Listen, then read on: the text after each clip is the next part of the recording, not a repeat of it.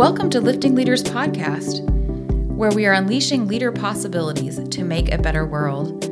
I'm Crystal Roberts, and together with Trisha Ryan, we're diving deeper into some of the complexities of the world's most critical challenges and exploring innovative ways of navigating through them. Through interviews with experts and leaders just like you, we're exploring what it takes to thrive as a leader today and examining new ways of thinking about how to creatively lead into a more equitable, socially responsible, and sustainable future. And the future starts now. Happy New Year! Happy New Year to you! Ah, we're here. We're here, 2023, and Happy New Year to our listeners.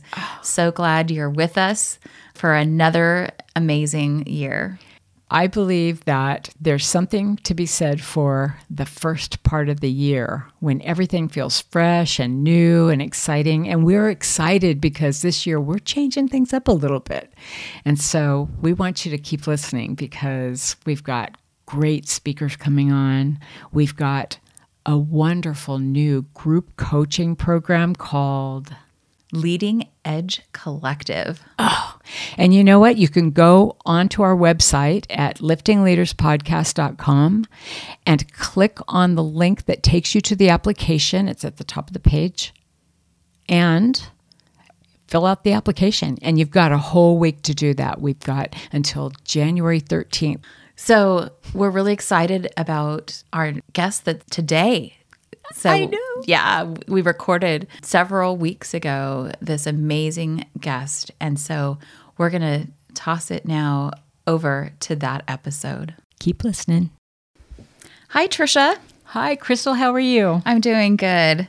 Today we're talking with Dr. Marilyn Gist about how to be a great leader and the extraordinary power of leadership humility.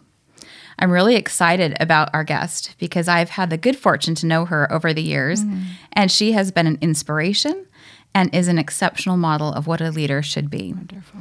And when I say over the years, I mean over the years. I first met Dr. Gist when I was studying at the University oh. of Washington for my undergraduate degree. She was my professor for a class on leadership, engagement, and motivation. So let me share a little bit more about her career. So, in her career, Dr. Marilyn Gist has taught leadership to over 1,500 managers in executive classes at universities and in consulting, and worked directly with more than 200 C suite leaders. She has heard their finest practices and their greatest challenges. I always think that that's such a gift when we get a chance to actually peek into mm. their lives. Yeah, absolutely. Yeah and she is qualified to bring the best of science to advise and develop them. She serves as full professor and academic administrator at University of Washington and Seattle University.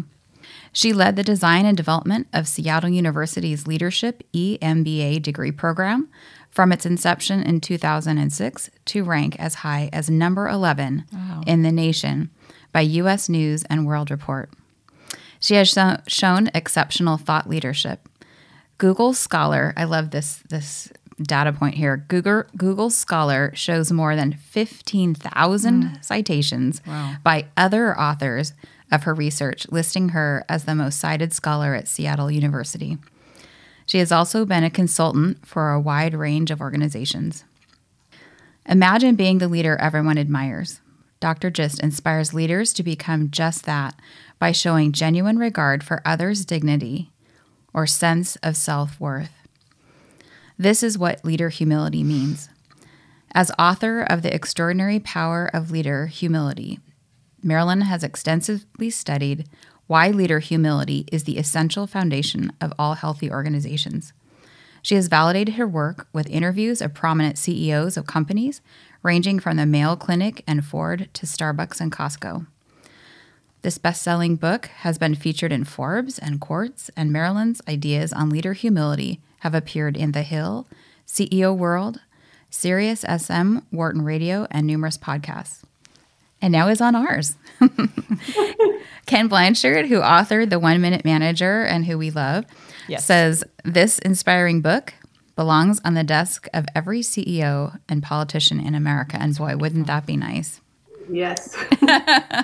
yes. It's only a matter of time. Required reading.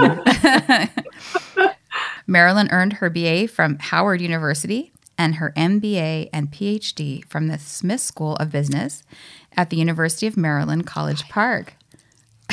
Trisha's saying, I love that school. I lived in Baltimore for a long time. She is a member of the Academy of Management, American Psychological Association, and the International Women's Forum. So I'm so honored to have you here, Dr. Gist. And oh, I know thank you so much. yes, and I know our listeners are going to learn a tremendous amount from you. And I I think it's just so wonderful this topic because it is so aligned with what we're trying to do in the world is to make a better world. And so like like as I was just reading um, in the bio, you know, required reading, like humility. We need more of it in Yes. the world. Yes. Yeah, yeah, Yes, I was going to say that it's the most timely topic I think that we've had in a while. Actually, I mean, it's all of our topics are are timely, but this one right now seems to be screaming at me. You know, I I I have leaders that I work with who are absolutely on board with this, and others who struggle and want it. And so I think this is a good time. I'm really happy about this. yeah. Good. Thank you. Yeah. So, anything, Trisha, else that you would want to say before we jump in? No, I'm just excited about this. I love this topic, and I think it's so important, and it's one of the, the most overlooked topics, I think, often. So um, I, let's just jump right in. All right, Shall let's we? do it. Okay. So, tell us your story, Dr. Gist. Oh, okay. Well, I'll. Um, there's a lot of years to this story, Yes. so maybe I'll. I'll start a little in the middle with the a part that's relevant. I was um, moved into a leadership position fairly young. I was in my 20s, and I was not good at it. I had been a great individual contributor. And I drove myself and thought that if I just drove everybody else, first of all, I thought they would all be like me, which was, you know, a rude awakening. discover we're different. Yeah. And I had no idea how to really lead people. So I was driven, I was harsh, um, and it just wasn't working very well. But what that experience did for me was to cause me to kind of look around and try to pay attention to uh, this this idea of leadership and what was it and how did people do it. I hadn't been given any leadership training when I took over that first supervisory role. So I had to kind of wing it. And I, you know, I paid attention, for example, to uh, social movements like the civil rights movement and how it was often the case that not our uh, elected leaders, but individuals who simply emerged with a passion and a way to galvanize ide- galvanize people around ideas. Uh, those were the leaders that made a difference, whether that was, say, Martin Luther King or the Freedom Riders or you know Rosa Parks even not giving up her seat on the bus. So I really began to see that leadership was about influence.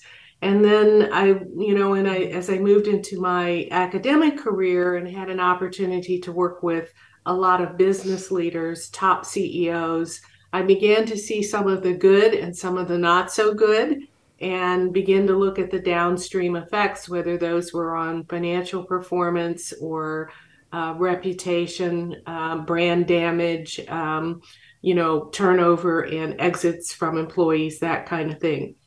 So I got curious about what the behaviors were that leaders exhibited that led to those positive or negative outcomes. And then, of course, uh, as we move even farther forward, we look at the great political um, divisiveness in our country right now. And we really have a need for leaders who can help unite us and heal some of that.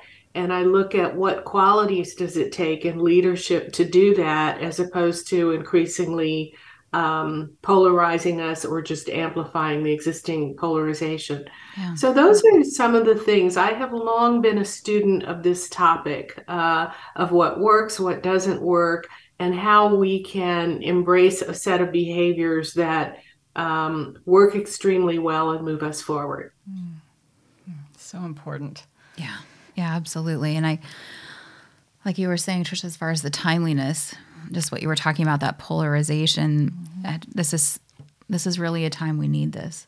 I love Yeah. the I love the part of your story where you're talking about how you started because I, I had the same experience. Experience. my first my first supervisory experience was a disaster and it almost derailed me for a long time. Yeah. It took me a long time to actually open my eyes and see that I was doing myself harm as well as others, and it was time to take a yeah. look at a different way of approaching it. So I love that you came to that and were able to, you know, through observation or analysis or whatever, you were able to see that this is not just you, and it's not mm-hmm. just me. It, it happens no, across the no. board. Yeah, and yeah. it's and it's actually painful when you are not succeeding that way. I I ended up stepping out of leadership, not being fired, fortunately, but stepping out of it on my own and going back to grad school and into mm-hmm. higher ed and teaching because I thought I can't lead. I'm not very good at this. Mm-hmm. And it was really only after doing more of my own work and research that, you know, uh, probably about 15 years later, when I was offered another leadership position, very reluctantly, I stepped mm-hmm. in and I thought, well, you've learned some things maybe you could do it better and found out that yes i could be great at it great. but uh, which has given me this sense that many many people could be great at it if we can help them mm-hmm. understand what it takes so thanks trisha for saying that, oh, that yeah and that is the key i think isn't it it's yeah. like you know people have to have that insight they have to have had their light bulb go on you know for them to right. get it and and once they've got the light bulb on they need to understand what the steps are to get there because it's not right. that easy it's not intuitive it's right it's not some people do it naturally but very very few most yeah. of us really stumble with it. Mm. Yeah. And I was actually just working with a, um, a group, doing some group coaching, who were early on in their career.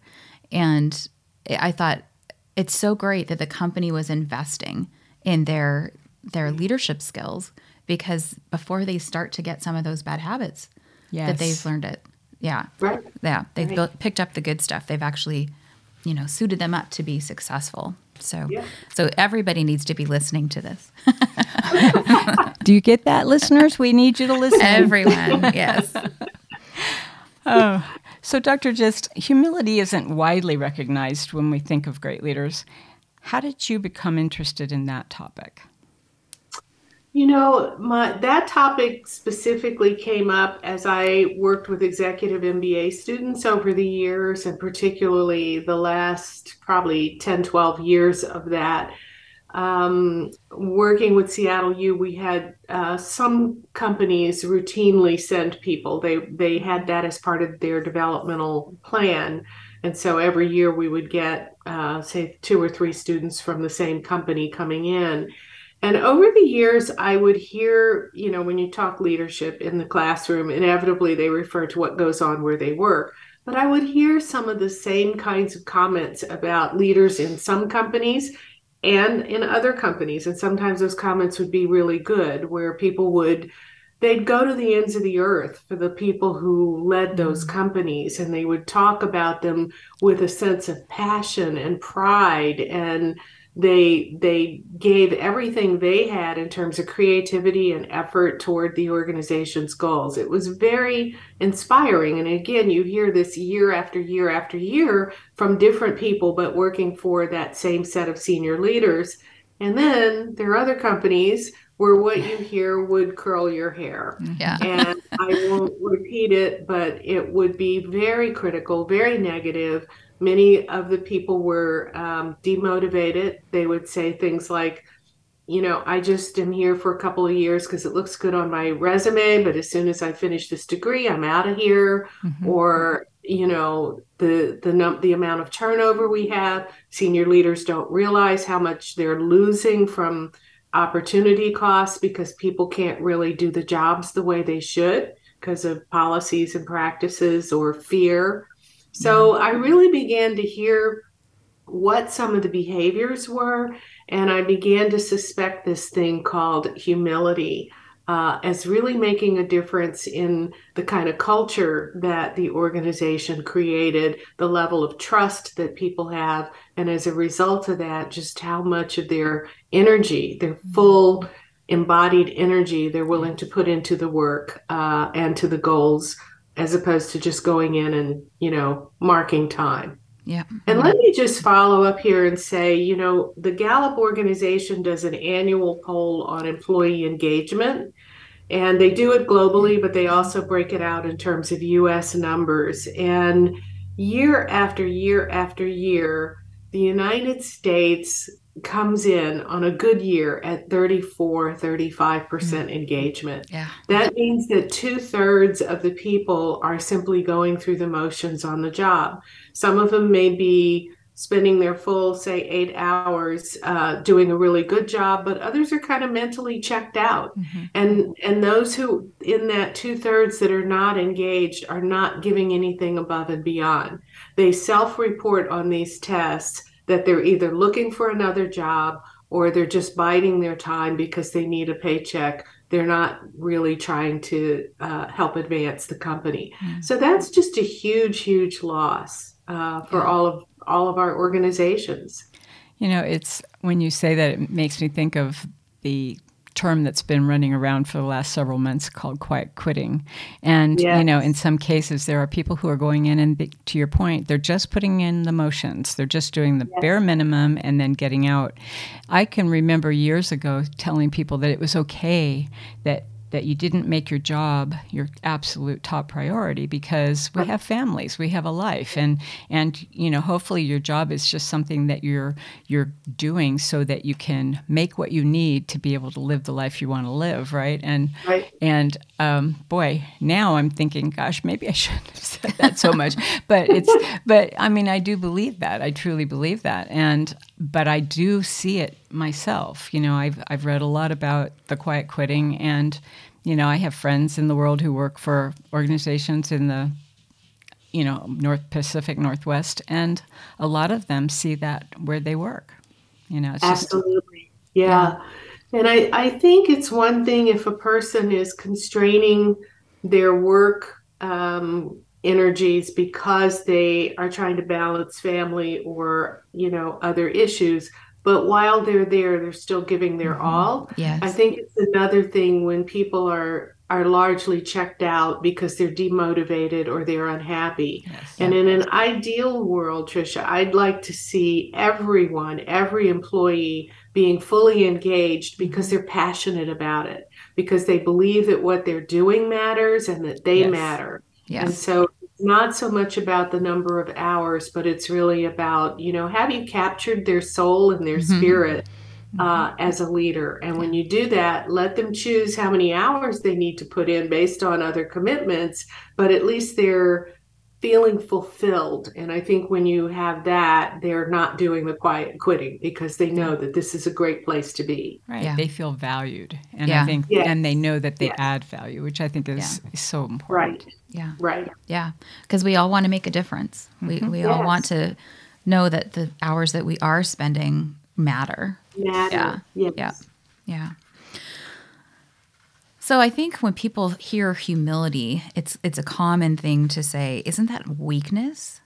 So yes. can you talk to us a little bit about that? Yes. Of humility? It is a it is a common thing to ask that question. So I I was just yesterday um, uh, doing some advisory work with uh, some of my recent work is around women's leadership advancement, and one of the things that many women don't do terribly well is self advocate, and we're not trained to know how to do that.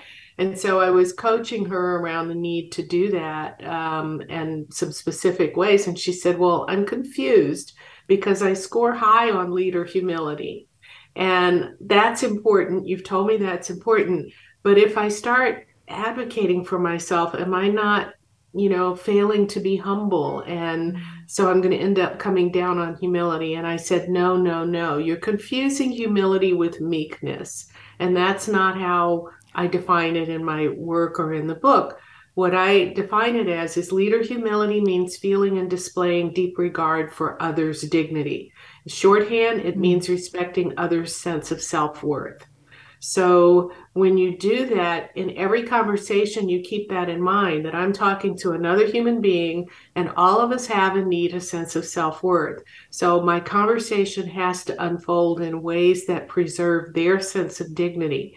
And that doesn't mean that my self worth and my sense of dignity gets to be trampled on or ignored in this right. process. And so the dance, and this is the way in which the coaching was important, is how does a leader preserve her own dignity in this case, since it was women, a woman attempting to advance, and have those conversations in the organization that help advocate her needs and her uh, concerns while also protecting the dignity of the other people she's talking to. Mm-hmm. So it's really not about meekness or weakness in any way, Crystal. It's really about um, respecting the dignity of others and keeping in mind at all times that every human being you're talking to has a sense of self worth. And if you violate that, uh, you've lost their support. Mm. Yeah, yeah, absolutely. Yeah. Um, well, so I'm processing what you're saying I because know. I think I think no, I, I think it's so important, and I've I hear sometimes you know humility, I hear vulnerability, you know yes. all of those things that, um, and I won't I won't you know try and be sexist about this, but I guess it kind of sounds like it. But I know a lot of male leaders who are very uncomfortable with that, and that is, I think, our superpower. I mean, if women, you know, sorry guys, but if if women in leadership can show that that's a superpower and not a weakness, I think that's mm-hmm. just you know that it would go miles, and it might even open up some of the male leaders who are afraid to do that because they're afraid that it will look make them look weaker. I'm not trying to put them up on any pedestal, but at the same time, I think that men could use a boost in some of these human skills that uh, they yeah. don't have. Right. So, you know, in my research, I found that leader humility is equally important for men mm-hmm. and women. It predicts salary, it predicts, you know, budget mm-hmm. size or revenue for which you're responsible, and so forth. So, it's really important women have a narrower band of how they have to behave in order to be seen as having that humility, mm-hmm. but not being considered meek or weak, in part because there's some bias about women not being strong enough to lead anyway. And so they have to kind of be careful of that. And I would say that there's a higher proportion, but not as high as you might think. It's about 60% of women who will come out as being relatively strong in leader humility and about 45% of men. So there are a lot of men yeah. who do get it. Um, and in fact, you know, maybe at some point we'll get back to some of uh, the basics research that I've done um, for the book, but part of it was looking at which CEOs were led by companies that uh, where they had a, le- a high um, I'm not saying this right, where they were very humble in their own behavior and how that really powered their companies mm. forward. Mm, yeah. Yeah. That sounds really interesting. So, thinking about dignity, is there anything else that we should know or our listeners should know about dignity? Um, so, I would say, you know, just to again uh, highlight that it's really about your sense of self worth and we all have things that go into what make us feel valuable as a human being and we all have a right to decide that right mm-hmm. so i mean in this country we think being alive in itself is valuable and most mm-hmm. of us would agree with that but there's a hundred other things i think of it as you have a backpack of stuff that goes into your self-worth and i have a backpack of stuff and you know it's all different and it's invisible. So when I first meet you, I might not know all of the things that are in your backpack that make you feel good about yourself. Um, if if I mean some of those things maybe I could see, like I could see you're a woman, uh, and I might assume that you appreciate that about yourself. So I might not want to say things that um, are negative or cut down women because you know you'll identify with that and you'll feel upset or hurt. Um, but we think about a lot of the demographic characteristics like age, race, sex. Um, it could be faith, it could be nationality, it could be where you grew up, but it could also be things like your neighborhood. Uh, where you live. Mm-hmm. Um, I remember at one point, and again, this is telling tales on myself, but when I was in that junior leadership role, I had an employee who lived in a part of town that wasn't considered, you know, economically advanced, shall we say. And I didn't know that at the time, but just in casual conversation, I, I made a passing comment about, you know, that part of town kind of being rough or undesirable. I don't remember how I phrased it. And she bristled and she didn't say anything to me about it. And it was a few weeks later when I understood she lived there. Mm-hmm. That was something that for her was in her backpack that I didn't know. But the fact that I had passed negative judgment on something that belonged to her, meaning it was she had grown up there, her family was there, this was her community, yeah. she valued it. Um, I violated her sense of dignity, and uh, I never recovered from that. She was, I mean, we we continued to work together, but it's things like that that I think we have to understand is that. Um, if you want the maximum engagement, cooperation, creativity, passion, trust out of the people who are working for you, you have to support their sense of dignity. And that means opening your mind to the fact that we all come from different backgrounds and we'll all have different stuff in that pack that we care about. Um, you know, another example, you might be talking to somebody who is fully abled, but they have a child or a parent or a sibling or someone in their family who has a disability, whether that's physical or mental.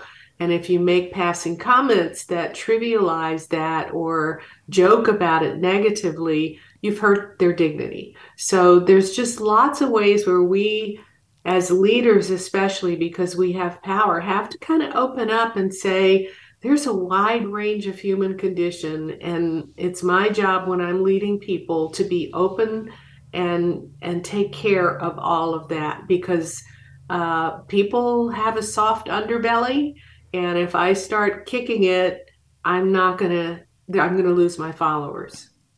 Yeah. And I was thinking, I'm just making that connection right now to trust. Mm-hmm. And yeah. as you were talking, and we know that trust takes a long time to build and yeah. just a second to destroy. Mm-hmm. And then yeah. you got to go back and spend all that time rebuilding it. Yeah. So, yeah, that that dignity helps build that trust. Yes. Yeah. You know, it's interesting because it, it makes me wonder if, you know, when you see a leader who does not connect with people at all, and it may not be that they don't want to, but they may be afraid to because of maybe to your point, they might say something that that hits hard with someone mm-hmm. that works for them. And and I'm wondering, I mean, it may be just the story I'm telling in my head right now, but it it's certainly worth a a little bit of digging into as I work with other people to, to see how they feel about being open but respecting and trying to ensure the dignity of others when they're communicating freely, you know, as a leader. So. Yeah. And I think people are more forgiving than we would think. I think what they look for is not necessarily that you would know everything about their situation or the things that are soft spots for them because none of us fully get all of it.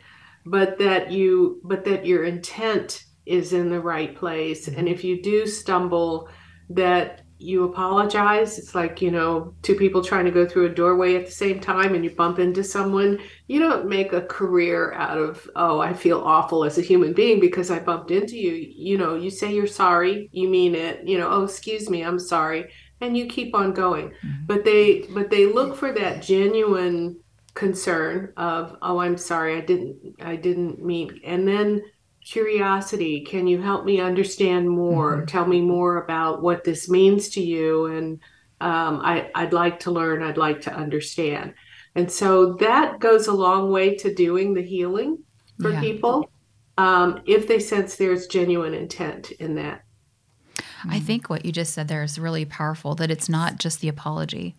And I think a lot of people stop there, but yeah. the curiosity and help me understand.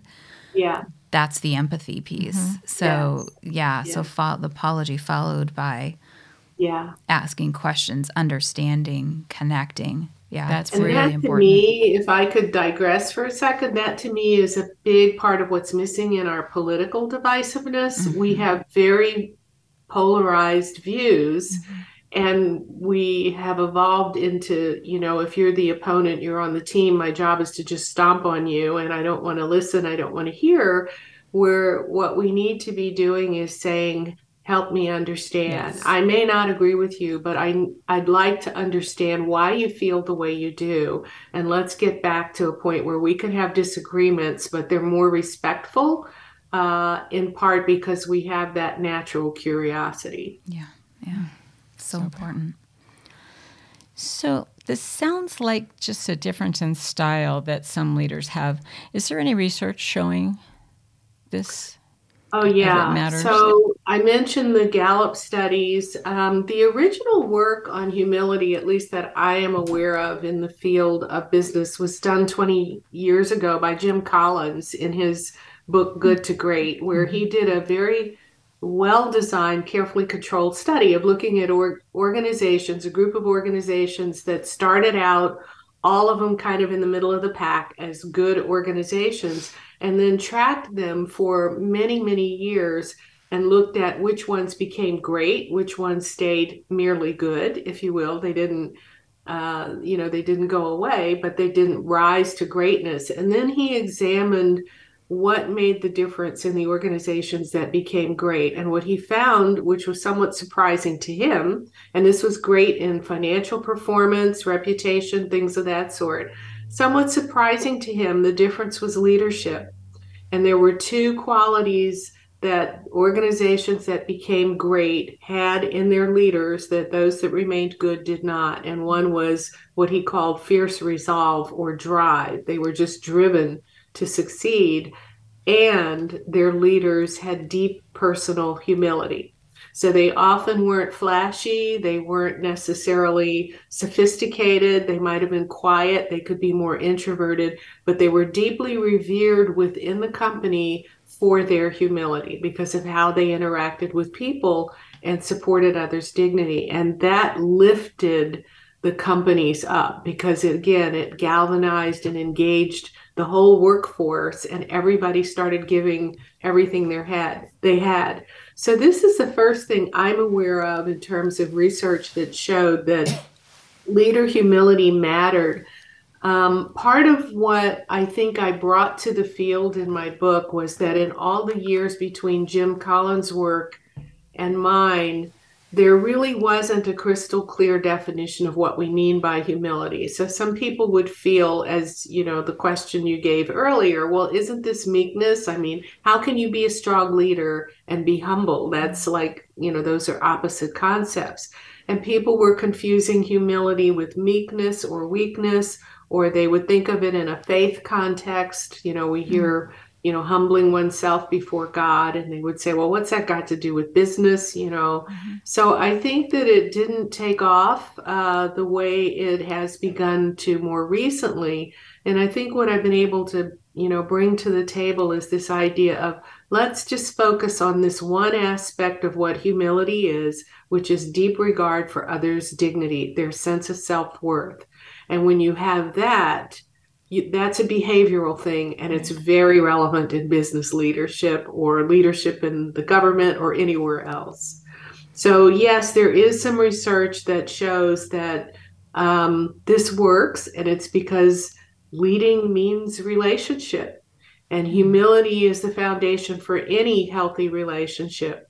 If i violate your dignity you know on this show if i insulted you or start to say things that uh, violate your sense of self worth, you're not going to want to talk to me ever again. and in this case, you don't have to. But if you were my employee and you felt like that, you might become one of the quiet quitters, right? Let's hope not. Let's hope not. Yeah, it- it's so that's true. true. Yeah, Yeah. yeah, absolutely. Um, I was thinking it's also in this kind of new world that we're working now with so many people working from home that the opportunities to build connection are more rare. They are. more what I hear and what my I experienced when I was doing that was that people are spending their time that they have in connection with other people super focused on business. Mm-hmm. So, you know, you're in meetings and the agenda is out there and you're clicking through it. There's no arrival, let's just chit chat, let's build connection. Exactly. No, you know, the proverbial water cooler. I said that to a, a, young group of people the other day and they were like completely lost. Like, what are you talking about? but, um, but it's that the limited opportunities for connection. So I would think this actually makes it even more important because yes. you don't. The only opportunity you have is when you're actually in these Zoom Zoom meetings. Yeah. Right. Right. Yeah, I think that is that is so critical, and I notice it more. You know, and I, you know, I hate to say thank goodness for the pandemic because it was a terrible thing, but there were good things that came out of it, and some of it yeah. was realization.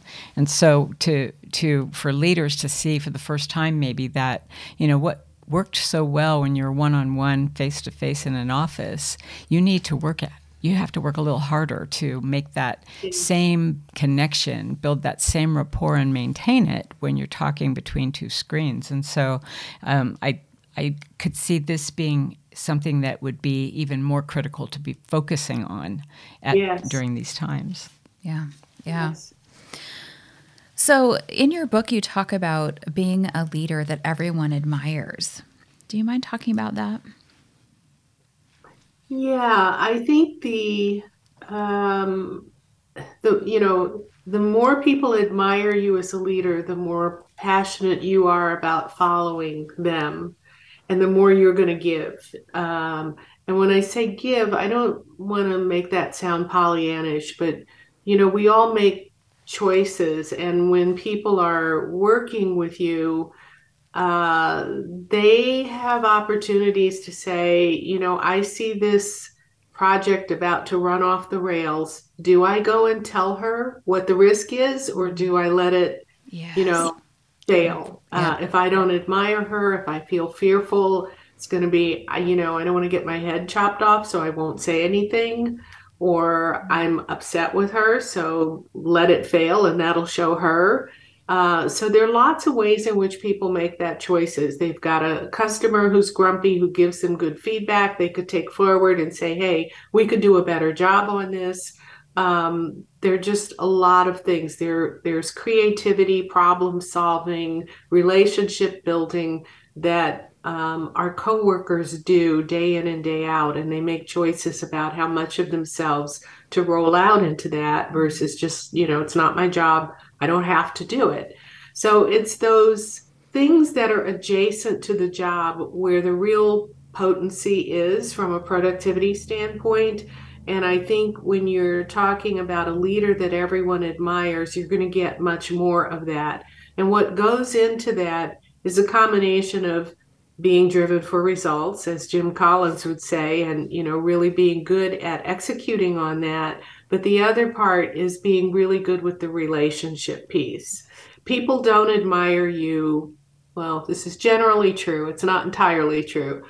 I would say over the long haul, people generally don't admire leaders who aren't very good at the relationship mm-hmm. piece. They might admire them short term because they're doing something jazzy and new or because they're making a lot of money. But I think over the long haul, they begin to look at that and look at what is the impact that they're having. And if that impact is negative for people, they begin to lose that admiration mm-hmm. and, um, you know, the, the effects are just not good.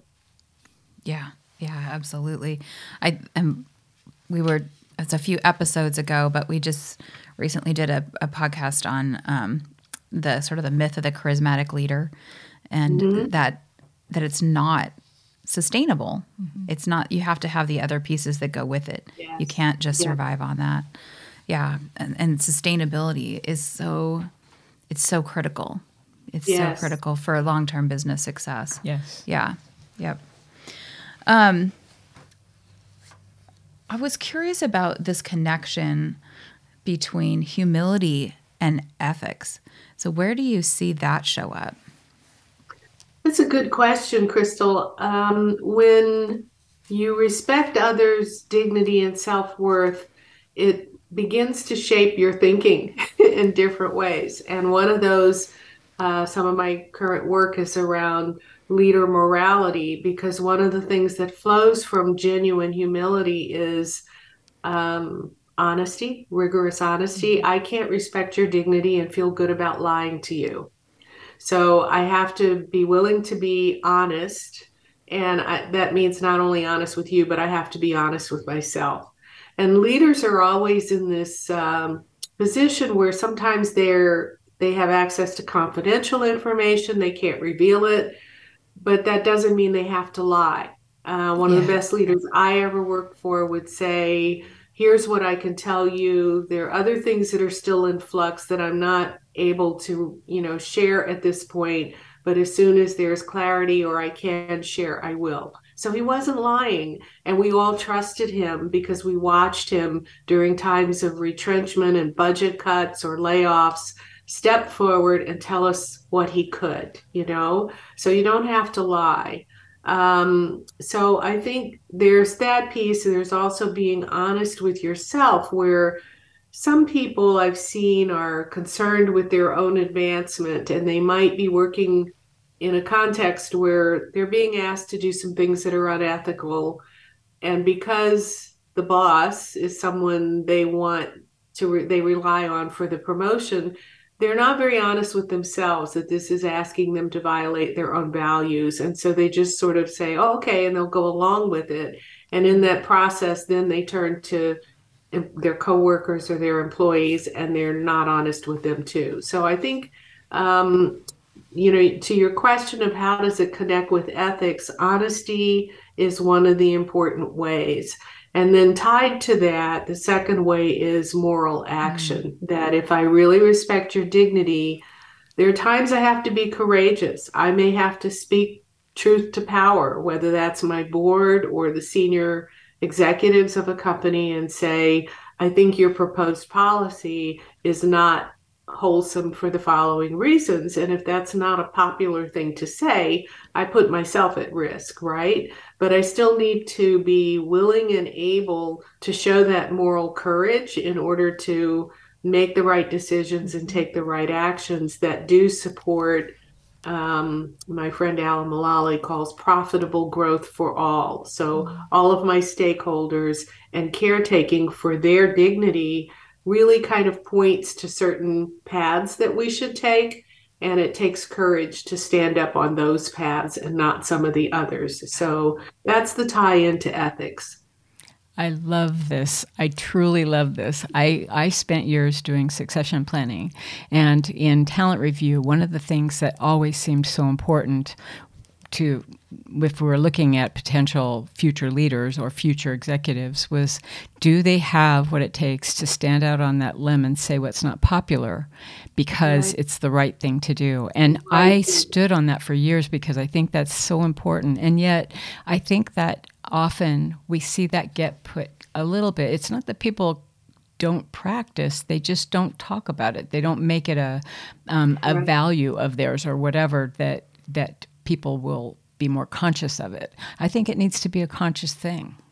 It does. And one of the things that I found, and it comes through a little bit in the book, is that the the lead those who practice leader humility, the CEOs I interview who practice that, often had something stated in the vision uh, for the company that was around do the right thing. I mean, Costco, mm-hmm. for example, has its code of conduct, and you know one of the things at the top is do the right thing.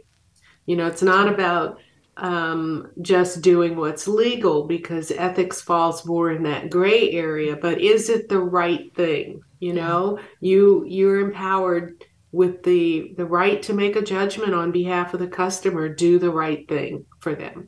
Mm-hmm. So yeah, I think the the more we can get the humility to um, ask the organization and all of the leaders to do the right thing, the better it's going to be in the long run. Yeah, absolutely.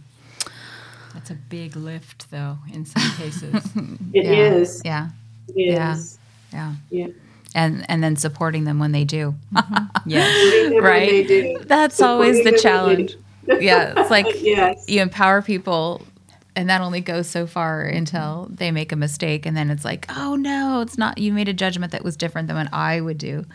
Yes. and uh, and then there you go. It's a process. Yeah yeah yeah. It is a process. Yeah so it's it's really sticking with it. All right we kind of touched on this a little bit earlier but i wanted to unpack a little bit more about the gender differences in leader humility. What have you found in your research there um, well, I mentioned earlier that it uh, it's important and it predicts for both men and women, meaning both need it. Um, and I found slight gender differences in that it is stereotypically true that women may tend to show more, women as a whole may be more humble. We're sort of raised to be more concerned about other people's feelings. And so it is more common to see um, you know, women about 60 40 will will show more humility than uh, men, where you'll find about 45% will show it, and more of them need to kind of learn that that's important.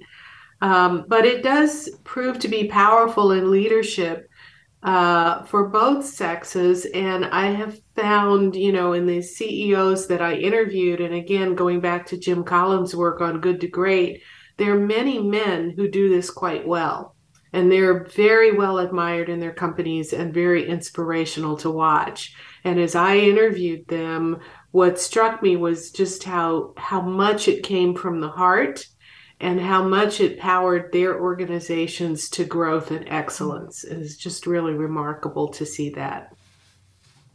You know there's probably no research on this but one thought that just came to mind is sometimes these qualities or behaviors that we sort of um, attribute more to women. So when you were Tricia, when you were first, you were saying, "Oh, don't women display this more?" And the research does show that a little bit. But we sort of have, I don't know if we'd call it a, a feminine, a sort of feminine trait. Men who display that get more credit for it. Does that make mm, sense? Yes. So I was thinking like this still happens every day and I noticed it more, it was more pronounced about 10 years ago because things seem to be equaling out a little bit. But a woman who would, this is not leader humility. Mm. I've taken us off course a little bit, but That's a woman okay. who would leave uh, a meeting or not come to a meeting because they got a call that they had to go pick up their sick child. The the judgment around that was, oh, she's not dedicated. Mm-hmm. Right. A man would leave to go pick up a sick child and it would be Good like father. he's a hero, right? Yeah. Oh, what a great guy. And that used to just drive me crazy. Mm-hmm. I don't know if there's any, you know, um, if there's anything there around the humility where a man would get more credit for being humble, whereas we would, um, or de- demonstrating the humility versus a woman where we would expect it. That's a good question, and it's not something that I've studied but I could see it being plausible. I mean, you look at this respect for others' dignity and supporting their self worth. And it could be that part of the reason we admire men who do that so much is that it's not as common. Yeah, yeah, um, interesting. Whereas, whereas women um, who may tend to do it more uh, don't get as much credit when they're doing it because we expect that out of women. Yeah, yeah. And a woman who doesn't probably in reverse gets more criticism. Mm-hmm. I have heard that. You yeah. know what they call her, right? Yeah, right. yep. really yeah. criticized Absolutely. for not having that leader humility. Yeah, yeah. Interesting, interesting. Wow. Um, are there other resources you offer for our listeners Sure. So through my website, um, there's access to a couple of tools. So there are companion tools, mm. uh, assessment tools for leader humility that uh, are very reasonably priced, but people can buy, and a number of individuals have done that as well as some organizations. And so you can just go there and click through, and it gives you a an online assessment, totally confidential, takes about 10 minutes of your time. It's immediately scored, and you get a uh, 15 to 20 page download, depending on which version you buy, uh, that really assesses you on the six keys for leader humility that the book discusses, as well as things like meekness and arrogance um, that are somewhat related uh, to to those keys. Um, I also have some emerging work that will be available in January. I mentioned looking at uh, women's leadership advancement, and that work is kind of pulling me along. But, um, and I, I hadn't really expected that because I was thinking it would stay in the humility space. But I did a large scale study looking at um, what predicted uh, level of salary, um, revenue responsibility, number of employees supervised, and I included uh, men and women. And this was a study of thousands and got a large response rate and found, lo and behold, there are different predictors of advancement for men and women. I hadn't expected that. And specifically, women need more competencies than men and different competencies. And so, what I'm uh, I built an assessment tool for that. That is not it's it's finished but not available. I've just finished doing some focus group with work with women, and I'm doing some preliminary coaching. I mentioned the the one I spoke with yesterday who was confusing the need to self advocate with you know won't that hurt my humility. So I'm in a process of understanding more about what women need as they take this test and packaging uh, some training and coaching around that. But that will roll out in January and it's available through the website as well. So um, that's, that's fascinating. I think it's going to be an exciting um, unpack. You know, I, I can't wait yes. to see this um, unfold a bit. Um, you mentioned something about how men and women need to have different competencies or women need to have different competencies and i don't want to unpack this too much because i know it'll be revealed in january but um, are you talking about competencies that men don't have to have or competencies that need more emphasis on that women need to emphasize more than men would need to the same competencies? I would say both. Um, the uh, to some extent, men on, on on some of these men have it and they use it more uniformly, so it doesn't predict the difference in salary across men, for example, because everybody kind of does this, and part of it might be that they're socialized differently than women as a whole. So in that sense, it's yes, they both need it, but men have it. Women aren't socialized in the same way, so aren't as naturally inclined to behave mm-hmm. in certain ways. Uh, but there's another one where um, it simply doesn't matter for men; they don't have to have it, mm-hmm. but women do. and I, you know, that may be unfair but the data show this is what explains the difference. This is one of the things that explains the difference in why women advance. So you know i'll just briefly mention a couple things. You go through your career and you find your own stumbling points and you personalize it and you think well this must be me right? Mm-hmm.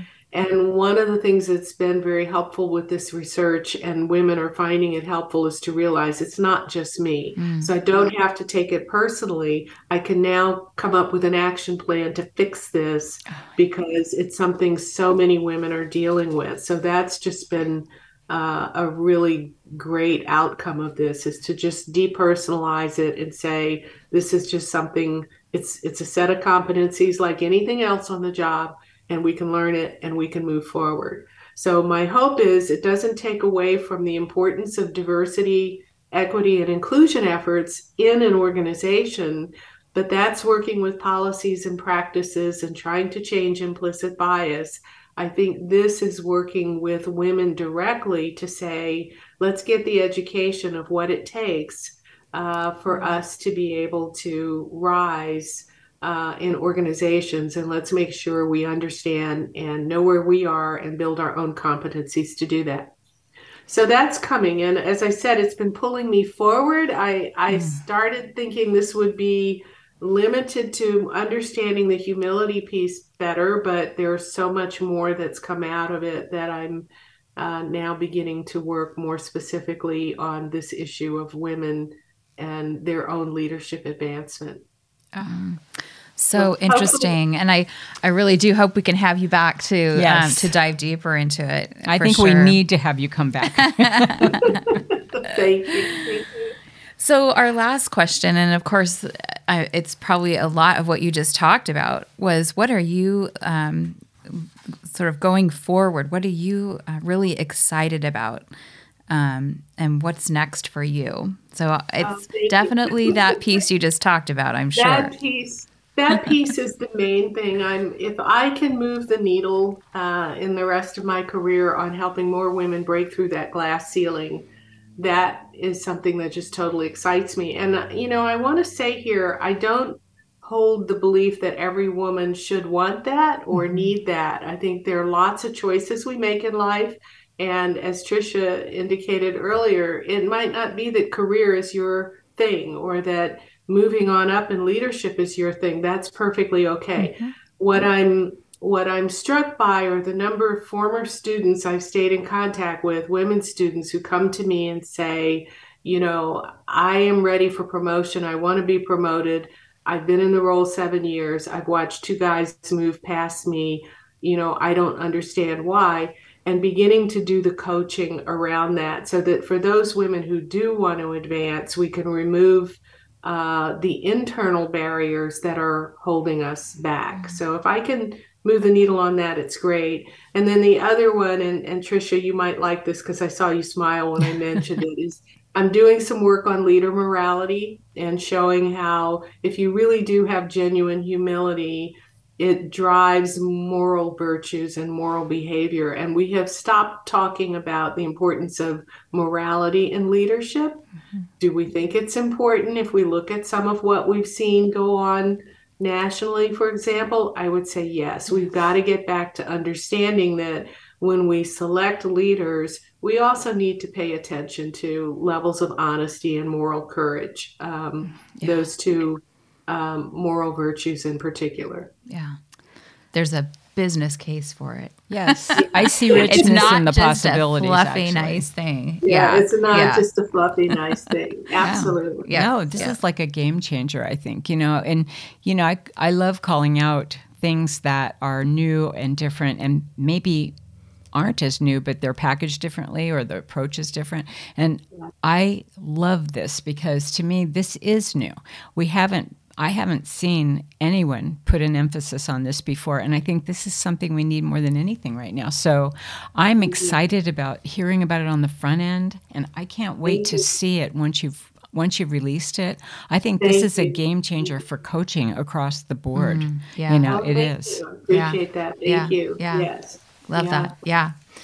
Well, thank you so much for coming today. Uh, I Thank know I learned a lot. I did too. And you've been so fun. Oh, thank you. Yeah. Well, it's been an honor to be on this show. This is such a wonderful podcast, and your, you. you know, your idea of lifting leaders is very consistent with the work that I'm doing, and I just um, am proud to see how successful you have been, both of you. So, Oh, thank you so Thank much. you so much. Yeah. yeah, And we'll look Nice. forward uh, to our next conversation. Which I think will be with mics and you know, yeah. and recordings and Yeah. all of that. Yes. All right. Well, take All right. care. Thanks okay. again. Thank you so much. Take care. All right. Bye. I think that was a fascinating interview today. I loved it. Yeah, so interesting. I learned so much, and I'm really excited to hear about this new research that she'll be talking about coming up in the next few months. oh, I have high yeah. hopes that this is going to be a game changer for women in leadership, and I'm so excited to see it. I'm, um, I'm thinking we're going to be talking to her again very soon. so let's keep that conversation going. If you have questions or comments about the show, you can find us on all our social media channels at lifting underscore leaders. There are so many exceptional podcasts coming up, more with fantastic guests, just like Dr. Gist. So be sure to subscribe to our podcast on Apple Podcasts or wherever you listen. If you know someone who would find this episode inspiring, share it with them. Text them, email them, or take a screenshot and share it on your Instagram and tag us at lifting underscore leaders. If you'd like to know more about us, our guests, or the show, please go to our website at liftingleaderspodcast.com. You'll find show notes there as well. If you're looking for help in developing your leaders or would like a growth opportunity yourself through leadership coaching, please contact us through our website at www.liftingleaderspodcast.com. As always, we want to thank Ari Chance Roberts, who's our technical advisor and our support. And lastly, we'd like to ask you to subscribe to our podcast. It's absolutely free. Thank you so much, Crystal, for bringing us Dr. Gist. That was so much fun today. It was fun. Find ways every single day to lift each other up. Have a wonderful week.